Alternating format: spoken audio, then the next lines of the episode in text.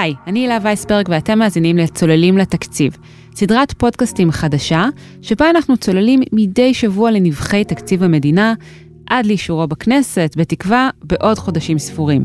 לראשונה מזה שנתיים. וכל זה כדי להבין בכל פעם נושא אחד מתוכו. היי, אמירם ברקת, פרשן גלובס ומגיש צוללים לתקציב. היי הילה. אז בשבוע שעבר השקנו את הסדרה, ויומיים אחר כך האוצר הדהים את כולם והפיץ בשעת לילה מאוחרת את טיוטת חוק ההסדרים. איך זה קרה? אז זאת בדיוק השאלה הראשונה שתכננו לשאול את uh, אלה לוי, כתבת האוצר של גלובס. Mm-hmm. אני רק uh, מדייק לפני ומציין שמה שהופץ ברביעי בלילה היה טיוטה, אפילו לא טיוטה, סוג של מצגת שהאוצר שלח לכל העיתונאים. אנחנו עדיין לא ראינו את המסמך עצמו, את אותו מסמך טיוטה, וכאמור, זה רק תחילת הדרך, יכול מאוד להיות שעוד יהיו שינויים, אה, דרך ארוכה עד אה, לאישור התקציב, כפי שאת אומרת, חודשים ספורים, זה בהחלט הערכה אופטימית. אז למי שפספס את הפרק הקודם, תן הסבר קצר ותמציתי, מהו בכלל חוק ההסדרים?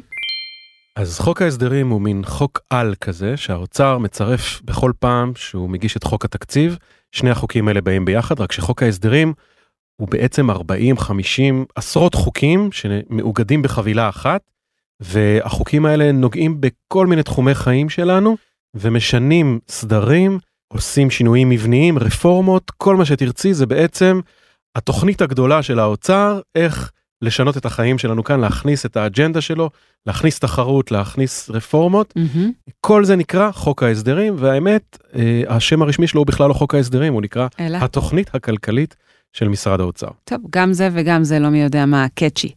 ובעצם בפרק היום אנחנו רוצים לדבר על הסאבטקסט של הטיוטה הזו. אנחנו רוצים בעצם לחשוף את הכוחות שעומדים מאחורי הקלעים, את השחקנים שהיו מעורבים בכתיבה, או אם תרצה את גרסת העקוב אחר השינויים של טיוטת חוק ההסדרים 2021. נכון, וזו רק נגיעה ראשונה שלנו בחוק המרתק הזה, אנחנו נדבר עוד הרבה עליו, איך הוא נוצר, איך הוא התפתח, איך הגענו עד הלום. נעשה את זה כמובן אה, בפרקים הבאים בסדרה. לפרק של היום הזמנו את אה, אלה לוי ויינרב, כתבת האוצר, ואת עידן ארץ, כתב הדאטה ג'ורנליזם של גלובס, שהכרנו בפרק הראשון. יאללה, קדימה. היי אלה. אהלן. אז אנחנו חוזרים איתך ליום רביעי בלילה, פתאום הוואטסאפ מתחיל להבהב, איפה זה תופס אותך? תופס אותי בדיוק בשנייה שה... של רגע של מנוחה, אני באה לפתוח תוכנית בנטפליקס וסדרה שאני צופה בה, והופ, הודעות מהאוצר. אבל למה בעצם? אני זוכר ככתב אוצר שהיה טקס שנתי שהיו מציגים את חוק ההסדרים, מזמינים את כל הכתבים הכלכליים, ממול כל הנבחרת של אגף התקציבים, הממונה, הסגנים, עושים ממש אירוע מפואר, למה זה בוואטסאפ בשעה כזאת? האירוע הזה יגיע, זה יקרה, תהיה מסיבת עיתונאים, אבל אי אפשר היה לחכות, והסיבה היא, הציגו את הרפורמות כבר, את אה, חוק ההסדרים הכבד הזה, הטיוטה שלו לראש הממשלה נפתלי בנט, וברגע שהם עשו את זה, זה כבר לא בידיים שלהם. ברגע שהאוצר העביר את זה הלאה, יותר uh, משתי עיניים ראו את זה, ולכן uh, הם צריכים לשלוט במידע, הם רוצים להוציא את המידע בעצמם, הם רוצים שזה יהיה עם הנרטיב שלהם, איך הם עשו, מה הם עשו, ולא שמישהו אחר ישלוט במידע ויוציא את זה איך שבא לו. אה, בואי נאמר את זה בשפה שאנחנו מכירים, גם קצת קרב על הקרדיט יש פה, לא? אה, לגמרי קרב על הקרדיט, אבל אה, בואו ניתן להם אותו, הם עבדו קשה בינתיים. אז בואי נדבר על חוק ההסדרים באמת. אנחנו ראינו כרגע גרסה שזאת הגרסה שהאוצר מוציא תחת ידיו, שזה אומר בעצם סוג של משא ומתן, איזושהי עסקה בין הדרג המקצועי באוצר ובין שר האוצר, כל אחד מוותר על משהו ומכניס את הדברים שחשובים לו באמת. אז מה אפשר לומר על זה? מה הדברים שחשובים באמת לשר האוצר, לדרג המקצועי, שנמצאים בחוק? תראה, קודם כל, אה, יש פה מפגש רצונות לגבי כמה דברים אה, בין ליברמן לבין הדרג המקצועי, וזה בעצם הדברים הגדולים נקרא להם, שזה הכותרות העל, יוקר הדיור, יוקר המחיה, הורדת רגולציה, אלה דברים אה, ששנים מדברים עליהם, וכמובן פרויקטים של תשתיות. עוד לפני הבחירות, ליברמן אמר, אני מכוון צמיחה, צמיחה, צמיחה, הוא רצה להכניס 50 פרויקטים של תשתיות, והמטרו הנחשף אה, היה בראשם, אבל גם באוצר מדברים על ה... בשנים האחרונות על בדיוק על אותו הדבר, על המטרו, על תשתיות ועל המטרו כדי לעודד צמיחה. רק נסביר לכם שכשאנחנו אומרים מטרו, אנחנו לא מתכוונים לעבודות שאתם רואים היום ברחובות תל אביב, זה בסך הכל הרכבת הקלה, זה כסף קטן. המטרו זה רכבת תחתית רצינית כמו שיש בלונדון ובפריז, ואת זה האוצר מתכנן לעשות לנו מתישהו בסביבות שנת 2030. אז לא מחר כן, בבוקר. זה חלום, אה, חלום רחוק, אה, למרות שבפועל אנחנו מדברים על כסף קטן, כסף גדול, בפועל בסופו של דבר גם הרכבת הקלה לא, לא זולה כמו שציפו לא שהיא ממש. תהיה, אבל לא זה ממש. לפרקים הבאים שלנו, נתעמק בתשתיות, אבל כמו שאמרתי, ליברמן מתייחס לתשתיות כחלק ממנועי הצמיחה, ולכן אנחנו רואים בחוק ההסדרים בטיוטה הזאת, באמת פרק כבד על אה, תשתיות, על אה, תשתיות אה, גם תחבורה וגם דברים אחרים, זה מהדברים המרכזיים שהוא עושה. וכמובן, יוקר הדיור, יש שם נגיעות בכל מיני תוכניות, כמו למשל להפוך שטחי מסחר ומשרדים לשטחי מגורים, שזו תוכנית גדולה שגם האוצר עבד עליה. עכשיו, כל התוכניות האלה שאנחנו מדברים עליהן כבר היו כאן, זאת אומרת שיש פה מפגש רצונות שדיברנו עליו בין האוצר לבין אה, ליברמן, זה כבר כמה שנים מדובר, והם מתקדמים עם התוכניות הגדולות האלה הלאה. ואת אומרת שיש כאן גם מגירה שהאוצר פשוט פתח והוציא החוצה את כל הדברים שהוא שמר שם במשך השנתיים האחרונות. לגמרי, הם, הם עשו ככה שדרוגים ושינויים לתוכניות מגירה שהעלו אבק ולא נכנסו לחוקי הסדרים שלא היו לנו בשנים האחרונות, וליברמן אה, לקח אותם. דיברנו על הדברים שנכנסו ובסך הכל אין שם הפתעות ענקיות, אז אולי יהיה יותר מעניין לדבר על מה לא נכנס, בעצם על מה כל צד ויתר, על מה באוצר רצו לקדם ולא הצליחו להכניס כי ליברמן התנגד, וגם להפך, איזה דברים ליברמן רצה ובאוצר לא היו מוכנים לממן. תראה, באוצר וברשות המיסים גם יושבת uh, תוכנית בעצם לביטול הרבה מאוד פטורים ממע"מ שקיימים היום ופטורים או הנחות והקלות במיסים שלא ייכנסו כנראה ולא נכנסו עד כה לטיוטה הזאת של חוק ההסדרים. למשל, מה שאנחנו מדברים בשבועות האחרונים, ביטול הפטור ממע"מ על uh, קניות uh, באינטרנט אונליין מחו"ל, על רכישות מחו"ל עד 75 דולר. האוצר תומך בזה, רשות המיסים תומכת בזה, גם מדברים על uh, ביטול הפטור ממע"מ על ירקות ופירות, דובר גם לא פעם על ביטול הפטור ממע"מ באילת, יש כל מיני פטורים כאלה שיכולים להכניס הרבה כסף לקופה, וברשות המיסים דוחפים. אז למה זה לא נכנס? זה תוכניות שהוא עדיין לא יודע מה התועלת והעלות שלהם. זאת אומרת, האם באמת הם יפיקו את התועלת שהם מבקשים להפיק, האם זה נכון חברתית, האם זה באמת שוויוני יותר. הוא רוצה לבדוק, הוא לא, הוא לא רוצה שליפות מהמותן, מבחינתו זו תוכנית שלא מתאימה לחוק אבל ההסדרים. אנחנו היום בענייני סאבטקסט, אז יש פה גם מחיר פוליטי שצריך לשלם על או, דברים כאלה. המחיר הפוליטי הוא מאוד כבד ולא סתם אה, נמנע מזה בזמנו שר האוצר אה, משה כחלון וכץ אה, העביר את זה כאילו זה לא היה, הוא לא דיבר על זה יותר מדי. כחלון היה על ה ticket החברתי והרווחה ויוקר המחיה, הוא לא היה יכול אה, לבטל פטור ממע"מ על קניות באינטרנט ולא פטור מפירות וירקות וכולי. אבל ליברמן לא אומר אני לא אעשה את זה, הוא אומר גם אם זה צעד לא פופולרי אני שוקל אותו, פשוט אני צריך לשקול, אני רוצה לקבל עבודת מטה מסודרת, חוק ההסדרים הרי כשאנחנו מדברים על חוק ההסדרים, עבודת מטה מאוד ארוכה ונרחבת אין כאן, זה, זה דברים אה, שבאמת יותר מהירים. יש לנו פשוט עסק עם פוליטיקאי שיודע לדבר את השפה, מה שלא יודע היה אולי לדבר את קודם. השפה, ובוא, תראה, אם, אם ניתן לו רגע קרדיט שהוא באמת מתכוון לזה, בוא נראה אם הוא ידבר על זה אחרי חוק ההסדרים. דיברנו על ביטול הפטור ממע"מ על קניות מקוונות מחו"ל, אבל זה לא רק זה. יש לנו עוד כל מיני צעדים שהם אולי הכרחיים מבחינה כלכלית, אבל מאוד לא פופולריים לפוליטיקאים. הראשון שאני חושב עליו הוא כמובן אגרת גודש. אגרת גודש היא בעצם תוכנית להטיל מס, סוג של מס או אגרה, על כלי רכב שייכנסו לתל אביב בשעות העומס.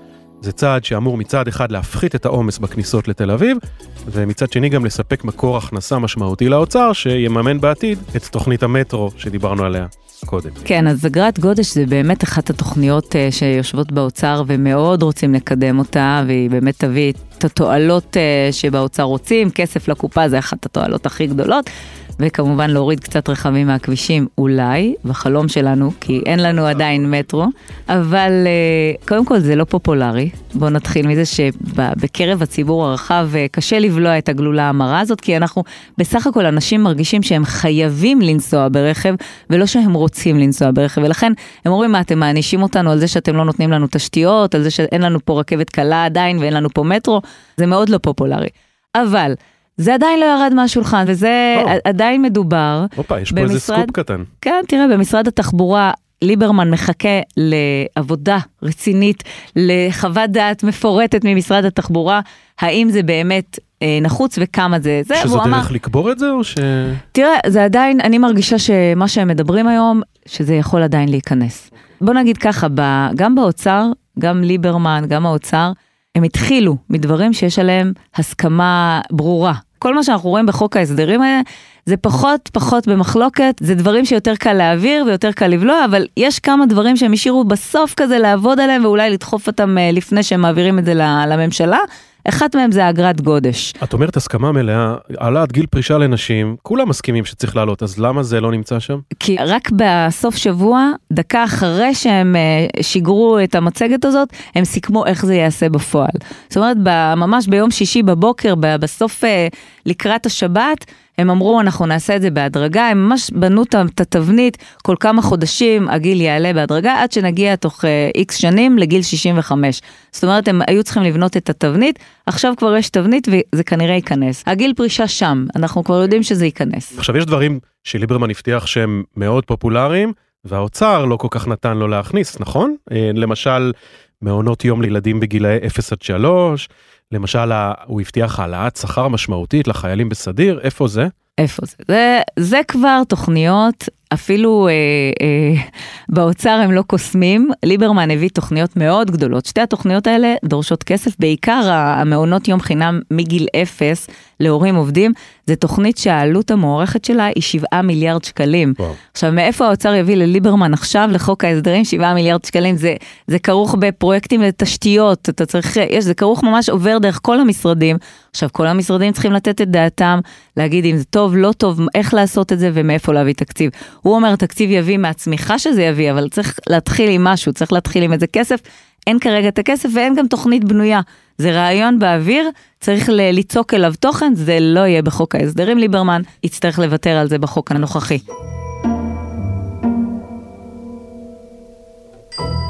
אז אנחנו דיברנו על כך שליברמן ויתר על כמה דברים שחשובים לו, אבל מצד שני, הוא יודע גם להכניס שם כמה דברים שמאוד אה, לא נוחים לשותפים שלו בקואליציה.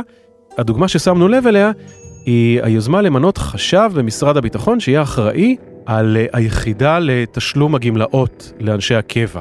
כן, המרגל של האוצר בתוך uh, משרד הביטחון. למה הדבר הזה הוא עם חומר נפץ? כי נכון להיום, אנשים לא יודעים, משרד הביטחון וצה"ל בעצם נותנים לאנשי הקבע שיוצאים לגמלאות, הם קובעים להם את גובה הפנסיה בלי שום מעורבות של האוצר. זאת אומרת, האוצר יודע על זה רק בדיעבד, אבל יש היום למשרד הביטחון יכולת לקבוע מה תהיה הפנסיה של אנשי הקבע שיוצאים לגמלאות, זה דבר חסר תקדים בשירות המדינה, האוצר מנסה לסתום את זה על ידי זה שהוא ימנה חשב שישב שם וכל התשלומים יעברו דרכו.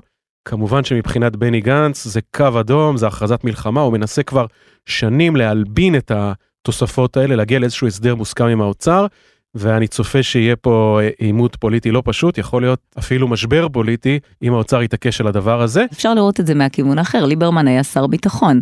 הוא ראה בעצמו לכאורה איפה הכשלים של המשרד שהיה תחתיו, ועכשיו כשהוא לא שם, הוא רוצה לייעל את המשרד, הוא רוצה לייעל את העבודה, זה לא שהוא באמת אה, רוצה לשים להם מרגל. ויש אולי עוד הסבר שהאוצר משתמש בהצעה הזאת כסוג של קלף מיקוח, שהוא בעצם רוצה להכניס פה איזושהי עז. עז בתקציב זה טקטיקה ידועה של משרד האוצר, שמכניס כל מיני הצעות שהוא לא באמת מתכוון ליישם אותן, רק כדי שישמשו אותו כקלפים במשא ומתן שהוא מנהל אחר כך מול אה, גורמי כוח שונים. הוא יוותר על העז הזאת ויקבל משהו אחר בתמורה. אז האם החשב הזה זה רק עז? בוא נגיד ככה, לא על זה ייפול חוק ההסדרים, וכנראה שהעז הזאת לא תמצא את דרכה לחקיקה. אז יש לה זנב והיא עושה מה. בואי נדבר באמת על עוד איזה שהם גורמים שאולי נפגעו, אה, קיבלו איזה מין טיל מונחה כזה מכיוון האוצר במסגרת חוק ההסדרים? הם כל ההנחתות אפשר לומר, זה בעצם מה שקורה בתחום הרגולציה. כל הרפורמה הענקית בתחום הרגולציה הם כל ההנחתות על כל הרגולטורים בארץ. מה למה הכוונה? מה זה רגולטורים? בואו נתחיל מזה. כל משרד הוא רגולטור. כל משרד היום, כשהוא מנחה את העסקים במשק ונותן הנחיות וטפסים וכל דבר שאתה צריך לעשות, רישיונות, כללים, רישיונות, כאלה? משרד הבריאות, משרד הביטחון, כל המשרד יש לו את הטופסולוגיה שלו, את הבירוקרטיה שלו, שעסק שאתה רוצה לפתוח, רשות הכבאות, כולם צריכים לעבור איזה ויה דלורוזה דרך כל הרשויות האלה, וכל אחת מהן עושה מה שהיא רוצה, מנחיתה עליהם איזה הנחתה שהיא רוצה, איזה תקן שהיא רוצה, ולא תמיד הם מדברים אחד עם השני. לפעמים אפילו להפך, הם סותרים אחד את השני. אז מה האוצר מציע? אז האוצר רוצה להקים עכשיו את הרשות כל הרשויות, הרגולטור העל, שיהיה זה שינחה אותם, יהיה תקן אחיד, ידבר בשפה אחידה. פתאום יש להם, יהיה להם בוס, וכאן מגיע, מגיעה ההנחתה. הם לא יהיו רגילים שיש מעליהם בוס שאומר להם אה, מה הם אה, מוציאים למשק ומה הם אומרים למשק. זאת אומרת, יהיה להם סמכות לפסול אה, סמכות, רגולציות? יהיה סמכות פיקוח, סמכות לפסול, סמכות, מאגר גם של רגולציות, לא, יהיה, לא יתאפשר אה, אה, בליץ של רגולציות, אתה כאילו תהיה כפוף גם לאיזושהי, לאיזשהו צמצום, כל רגולציה חדשה תעבור מסכת של בדיקות, אתה לא תשלוף מהמותן. וזה בשורה, בשורה טובה אולי לציבור ולעסקים, וקושי מאוד גדול של כל הרגולטורים שהתרגלו לעבוד בלי בוס. ולשלוף ולעשות מה שהם רוצים ועכשיו פתאום הם uh, יצטרכו להתיישר. אבל מאיפה זה בא הרעיון הזה? זה מתוך האוצר או שזה בא מהדרג הפוליטי? זה באמת משהו שכשהממשלה הזאת uh, התחילה להתגבש כולם דיברו על זה שבאמת צריך, כולם מדברים על הורדת רגולציה, זו סיסמה מדוברת פה uh, עשורים, נתניהו ונאום הגרזנים שלו שהוא אמר שצריך לחתוך את הרגולציה בגרזנים. וכל אחד נתן את ה... בעיקר נתניהו, אבל כולם דיברו על צריך לעשות. לא נעשה שום דבר, ואז באה ממשלת השינוי בזמן ההתגבשות שלה, כולם רצו להפוך את, ה, את הסיסמאות למשהו עם תוכן, ועלה הרעיון הזה של רגולטור על שיפקח, זה בהסכמים הקואליציוניים, ויש הסכמה על זה. טוב, אז יש פה ממש ניסיון נועז, שלא לומר דרמטי, יצליח לדעתך? ילכו עם זה עד הסוף? בהקשר הזה, אני חושבת שהם ילכו עם זה עד הסוף, אולי יהיו ניואנסים קטנים שישתנו, אבל רגולטור על יהיה, והמשרדים וכולם יצטרכו להתיישר בהקשר הזה. טוב, אמרנו שינוי. אז לסיכום אלה, כמה ממה שאת קיבלת בוואטסאפ ביום רביעי בלילה, כמה מתוך זה גם יגיע לקו הסיום של המסלול המאוד ארוך הזה של אישור תקציב המדינה? תראה, לאוצר יש תוכנית להעביר את זה לממשלה עד סוף החודש, והמטרה היא להעביר את זה בתחילת ספטמבר כבר לכנסת. זאת אומרת שזמן העבודה מצומצם, אבל בזמן המצומצם הזה יש כמה דברים שצריכים לקרות. קודם כל, אף אחד עדיין לא יודע מה יהיה בפרק המיסוי, בפרק הפיסקלי. שמיועד בדרך כלל למלחמה בהון השחור, למאיפה יביאו את הכסף. הגזרות, מה שנקרא. הגזרות, שבעצם, שם בעצם המאני טיים במובן הזה של מאיפה מביאים את הכסף, מה, איזה הנחתות יהיו, ולא יהיה העלאת מס, כי זה כולם אומרים שלא יהיו העלאות מס, אז מה כן יהיה אם לא העלאות מס. אז זה, זה דבר אחד, את הפרק הזה עוד אף אחד לא ראה, צפוי להיות בימים הקרובים. דבר שני, צפויים עוד לרדת דברים, כמו שדיברנו על ההנחתה למשרד הביטחון, אז כל מיני דברים אחרים גם כן ירדו. יש את המלחמה של הרשויות הרי בארנונה, נכון, רוצים להעביר משרדים, להמיר משרדים למגורים, אבל מה כן. קורה בדרך? הרשויות המקומיות מאבדות נתח עצום של ארנונה, כי ארנונה למשרדים זה גבוה, ארנונה לתעשייה זה גבוה, לעומת זאת ארנונה למגורים היא זולה יותר, והרשויות, כל ראשי הרשויות התאגדו ומתנגדים לזה, זה עוד אמור לעבור איזה שהם אה, שינויים ומחשבות ואיך לפתור את הבעיה הזאת של ראשי הרשויות, אנחנו לא יודעים אם זה יעבור כמו שזה, ועוד דברים בדיונים, ואנחנו ממש לא יודעים בסופו של דבר מה יחצה את קו הגמר, מה מכל זה יישאר, מה יישאר, מה הממשלה תאשר. זה ממש כאילו אה, מסתורי, זה כן, ממש ככה. כן, תודה רבה אלה. תודה. היי דן. שלום שלום. דיברנו עם אלה על השחקנים העיקריים כאן, שר האוצר, הדרג הפוליטי מצד אחד, הדרג המקצועי באוצר מהצד השני. אבל יש עוד שחקן, וזה היועצים הכלכליים, גופי המחקר החיצוניים. איך הם רואים את חוק ההסדרים הזה? עד כמה הם הצליחו להשפיע עליו לדעתך? אז ככה, יש, אה, יש הרבה בעצם גופי חברה אזרחית וכלכלנים מחוץ למסגרת הפוליטית, שכמובן מנסים אה, לקדם את, ה, את האג'נדה שלהם ואת מה שהם רואים כטובת מדינת ישראל לתוך חוק ההסדרים. אפשר לראות אה, אג'נדות גם בעיניי של מה שנקרא שמאל כלכלי וגם מה שנקרא ימין כלכלי. נתחיל מהימין הכלכלי, שזה ההשפעה שלו ניכרת באמצעות אה, פורום קהלת, שאגב, גילוי נאות, עבדתי בו בעבר, אה, והם בעצם יש להם קשרים מאוד מאוד טובים, בעיקר עם אה, מפלגות מהצד הימני של הקואליציה הנוכחית, עם ימינה, עם תקווה חדשה ועם עוד כל מיני מפלגות, ויש בעצם הרבה מאוד אג'נדות שהם גם היו מעורבים בהם. חשוב גם לסייג ולהגיד שזה לא שחוק ההסדרים הוא איזה מסמך פורום קהלת אה, גדול במיוחד, אבל אה, בדברים שהם אה, מציגים, שהם כן איזשהו מיינסטרים כלכלי, התמיכה שלהם כן מהווה איזושהי רוח גבית. מה מבחינתם זה הישג משמעותי כשאתה מסתכל על טיוטת חוק ההסדרים? אני חושב שאחת הרפורמות הכי משמעותיות להם מהבחינה הזאתי, אה, זה בעצם הרפורמה במכון התקנים, שבעצם אה, הולכים לאפשר פה לראשונה יבוא די מסיבי של דברים שעברו אך ורק תקינה אירופאית ולא תקינה ישראלית, ואני אסביר. נגיד אני עכשיו יבואן קטן של אה, מזגנים. ואני רוצה לייבא מזגנים מאיזשהו יצרן אה, מאירופה. עכשיו, אם אני היבואן הרשמי, אז אני מגיע למכון התקנים, אה, נותן את כל המסמכים, אני עכשיו מייבא עשרת אלפים מזגנים או מאה אלף מזגנים לישראל, והעלות שמכון התקנים מציב לי היא לא מאוד גדולה. אבל דמיין לך למשל, שאני נגיד יבואן קטן, יבואן מקביל, ש... שתכף אני אסביר מה זה בעצם אומר, שלמשל היצרן של המזגנים באירופה, הוא ייצר איזושהי כמות מסוימת, ואני עכשיו קונה איזה שהם עודפי ייצור מפולין, שזה לא המדינה המקורית, ובעצם רוצה לייבא אותם לישראל ולמכור אותם במחיר קצת יותר זול ולתת תחרות ליבואן הרשמי. אבל אני עכשיו רוצה לייבא ואני מגיע למכון התקנים, ומכון התקנים כמובן רוצה שאני אתן לו את המזגן הזה שהוא יבדוק ויפרק אותו אצלם במעבדה ויראה שאכן מדובר ב, אתה יודע, מזגן. אה, עכשיו הבעיה היא שעבורי בתור יבואן קטן שנגיד רוצה לייבא עשרה מזגנים אפילו מאה מזגנים כן? אז העלות של, של לשלוח להם לבדיקה היא מאוד מאוד גבוהה ביחס למי שמייבא פי 10 פי 100 פי 1000 ממני. ויותר חמור מזה אני גם המון פעמים צריך להביא לה מסמכי יצרן. בעצם מסמכי יצרן מקוריים שאם אני יבואן מקביל ולא עובד ישירות מול היצרן המון פעמים יש לי. עכשיו.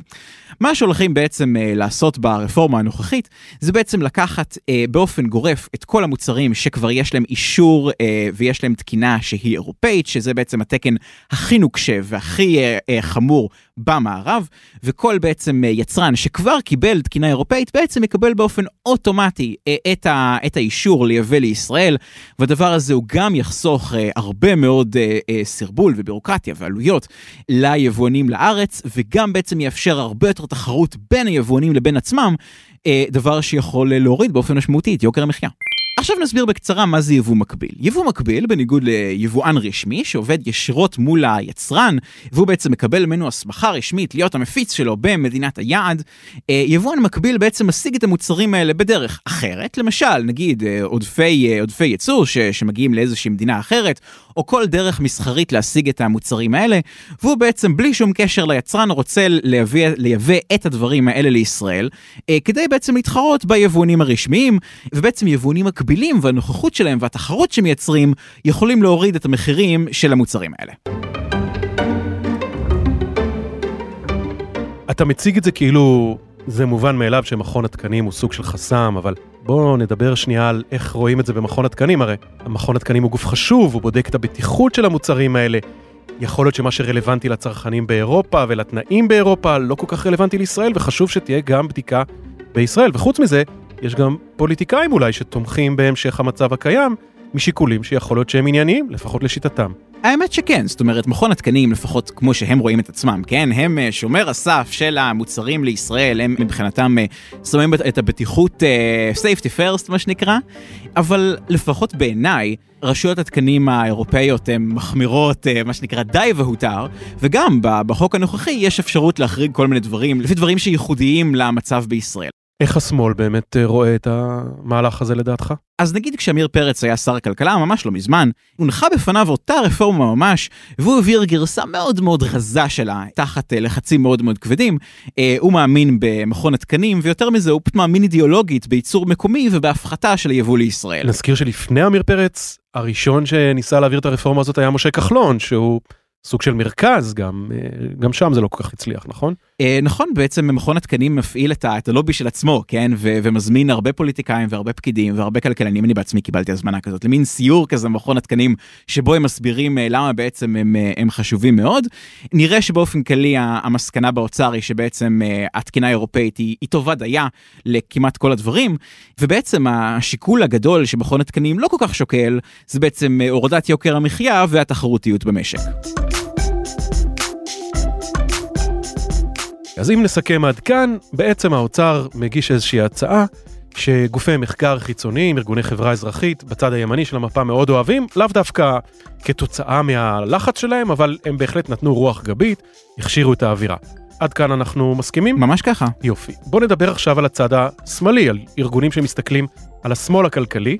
אני חייב לציין שבניגוד לתקופת כחלון, הפעם לא ראינו את הדגל של צמצום הפערים והקטנת האי שוויון מונף בגאון, לפחות במצגת של האוצר שצורפה לחוק ההסדרים, לא ראיתי את זה בכלל. האם יש התעלמות מוחלטת מכל הנושא החשוב הזה של צמצום האי שוויון? לא התעלמות מוחלטת, אה, אני, אני לא רוצה להיות פה דובר השמאל הכלכלי, זה יהיה לי, זה יהיה לי קצת קשה, אבל אחד הדברים המשמעותיים שנכנסו מבחינת אה, צמצום פערים, זה כל הנושא של בעצם תמיכה ברשויות מקומיות חלשות. שבעצם אה, היום, בכל נוגע לתקציבי רווחה, נהוג לעשות מאצ'ינג. זאת אומרת, על כל שקל שהרשות המקומית שמה, אז משרד האוצר מציע לשים עוד שקל. עכשיו, אה, לגבי רשויות מקומיות זה כמובן לא הוגן כלפיהן, כי הן יכולות לשים פחות, ולכן בעצם יוצא שהן גם מופלות בתקצוב. ולכן בעצם אה, משרד האוצר מציע לעשות מנגנון דיפרנציאלי, שבעצם ייתן יותר תקציבים לרשויות ככל שהן חלשות. אה, יש כמובן, לפחות בעיניי, בעיות של תמריצים כאן, כי אז לרשויות יש אינטרס תקציבי להיות רשויות חלשות, אבל בכל מקרה, מבחינת צמצום הפערים, זה בעצם אחד הדברים הגדולים והחשובים, אה, שגם הוא אגב נעשה, רוצים לעשות אותו דרך הרשויות המקומיות, ודווקא לא דרך הממשלה המרכזית. אז גם השמאל קיבל כאן משהו. לגמרי. אוקיי, אז אם אנחנו מסכמים, הסקאלה שלך, עידן, אפס תקציב שהוא שמאל מוחלט, עשר תקציב שהוא ימין כלכלי מובהק, איפה הסקאלה עומדת לגבי חוק ה... טיוטת חוק ההסדרים שראינו? איפשהו בין 6 ל-7, זאת אומרת, אני חושב שאם אה, מנסים לקטלג את זה תחת הדיכוטומיה של, אה, של ימין שמאל כלכלי, אז, אז לדעתי זה, זה נוטה לימין הכלכלי. אה, אבל חשוב לציין שאף אחד מה, מההצעות שם היא לא רדיקלית, היא לא מרחיקת לכת, אז בסך הכל מדובר על אג'נדות אוצריות קלאסיות, שאת רובן אגב הם מנסים להעביר הרבה מאוד שנים, אבל אולי עכשיו בזכות התמיכה גם של ליברמן והמפלגה שלו וגם של ארגוני חברה אזרחית מבחוץ, אולי הפעם זה יצליח לעבור.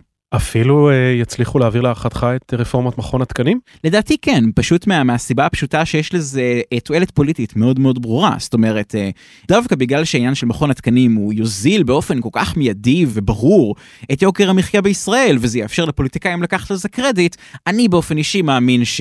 שרוב הסיכויים שזה יעבור.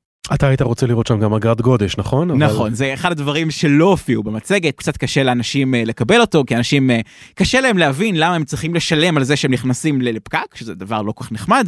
אבל נשאיר לזה פרק נפרד. נשאיר לזה לגמרי פרק נפרד, זה נושא גדול מאוד. מעולה, וחוץ מזה שיש עוד סיכוי קלוש שזה יקרה, אם, אה, אם להאמין למה שאלה אמרה קודם. נחיה ונראה. עידן, תודה רבה. תודה מירם.